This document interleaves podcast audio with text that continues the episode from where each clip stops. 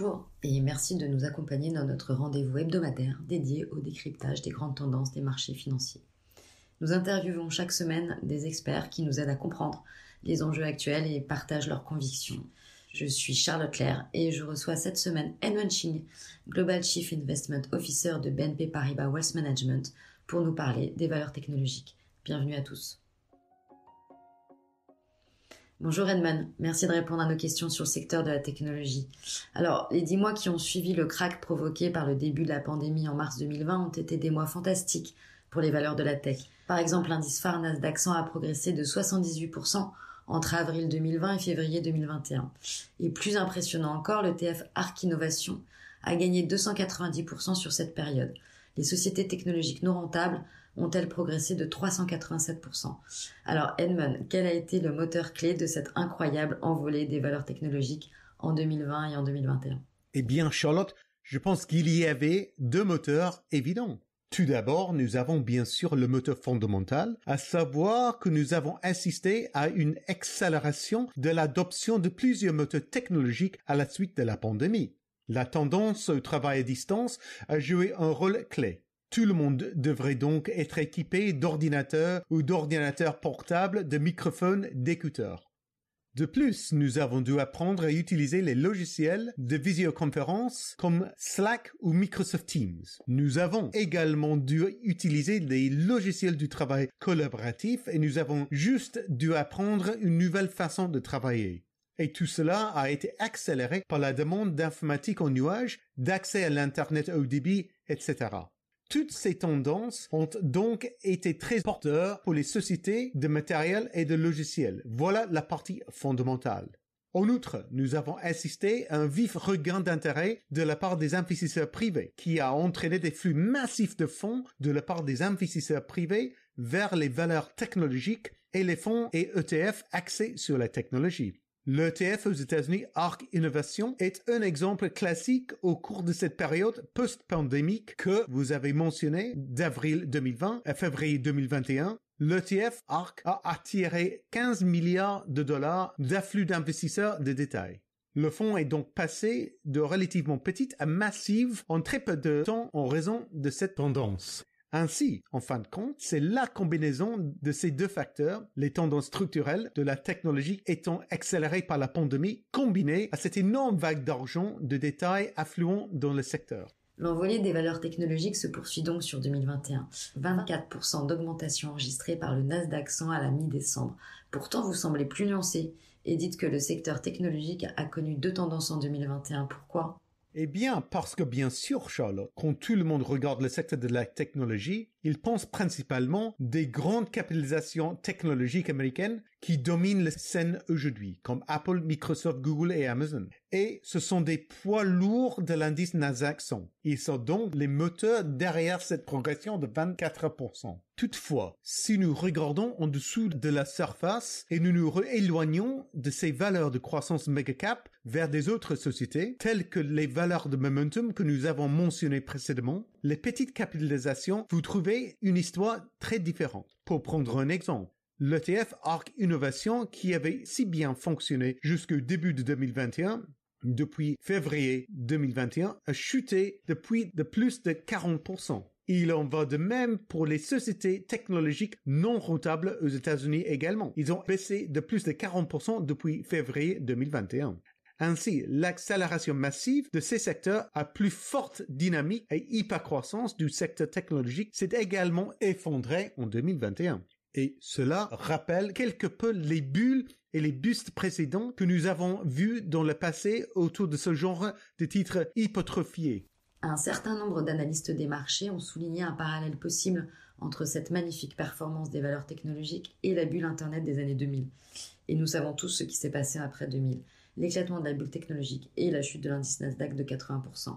Est-ce qu'on risque une issue similaire aujourd'hui? Et si ce n'est pas le cas, pourquoi? Oh, C'est un point très intéressant et j'ai pu constater que plusieurs commentateurs de marché se sont fait l'écho de cette idée sur Internet. C'est vrai. Toutefois, il existe des différences importantes, je pense, entre 2000 et aujourd'hui, dont notamment le fait que 21 années se sont écoulées. Et au cours de ces 21 années, la technologie a énormément évolué.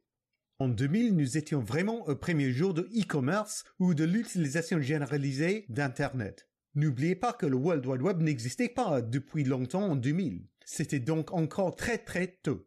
Les gens découvraient encore comment ils l'utilisaient. Et certaines des tendances structurelles massives que nous observons aujourd'hui dans des domaines tels que la vente de détail en ligne étaient très présents dans les premiers jours de l'époque.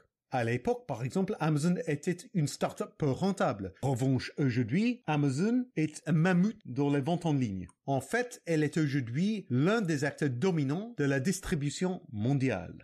En 21 ans, le chemin est donc très long. De même, avec des entreprises comme Google ou même Facebook, celles qui dominent aujourd'hui la publicité sur Internet, elles n'existaient même pas en 2000.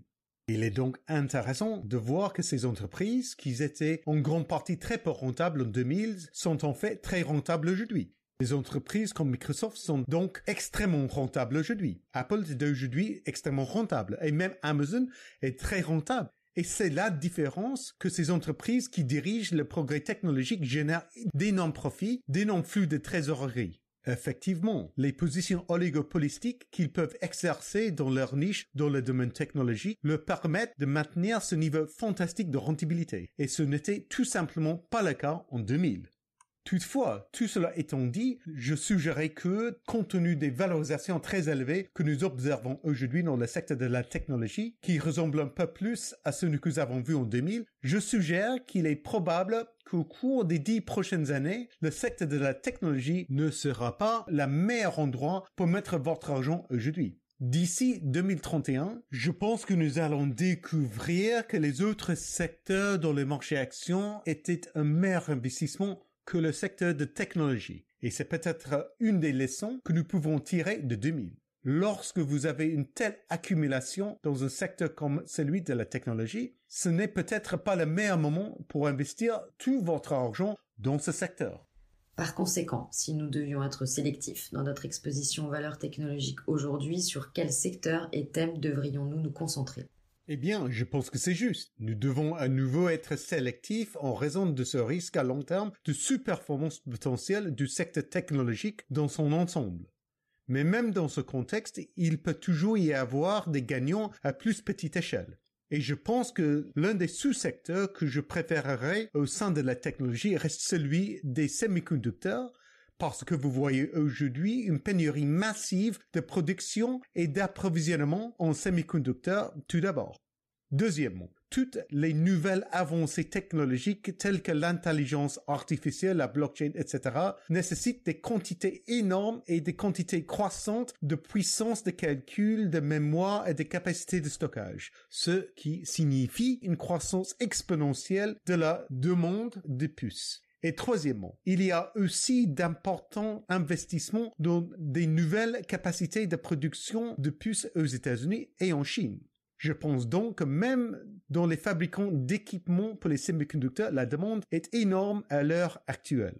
L'autre domaine sur lequel je me concentrerai est celui des sociétés et des sous-secteurs liés à notre thème d'investissement entre la metaverse. C'est pour moi la prochaine ère, la prochaine génération d'Internet qui va devenir de plus en plus immersive et qui inclut toutes sortes de sous-thèmes tels que la cybersécurité, les paiements électroniques, les ventes en ligne, les jeux vidéo, la réalité virtuelle et augmentée et ainsi de suite. Et cela englobe un assez grand nombre d'entreprises technologiques, mais toutes avec des niches spécifiques. Et je pense que c'est quelque chose qui va devenir très important au cours des dix prochaines années. C'est donc le thème de la technologie auquel nous serions très favorables. Merci beaucoup Edmund et merci à vous d'avoir suivi notre podcast. Vous pouvez suivre nos podcasts hebdomadaires en vous abonnant à la chaîne BNP Paribas Wealth Management, disponible sur toutes les plateformes de streaming. Merci encore de votre attention et à la semaine prochaine.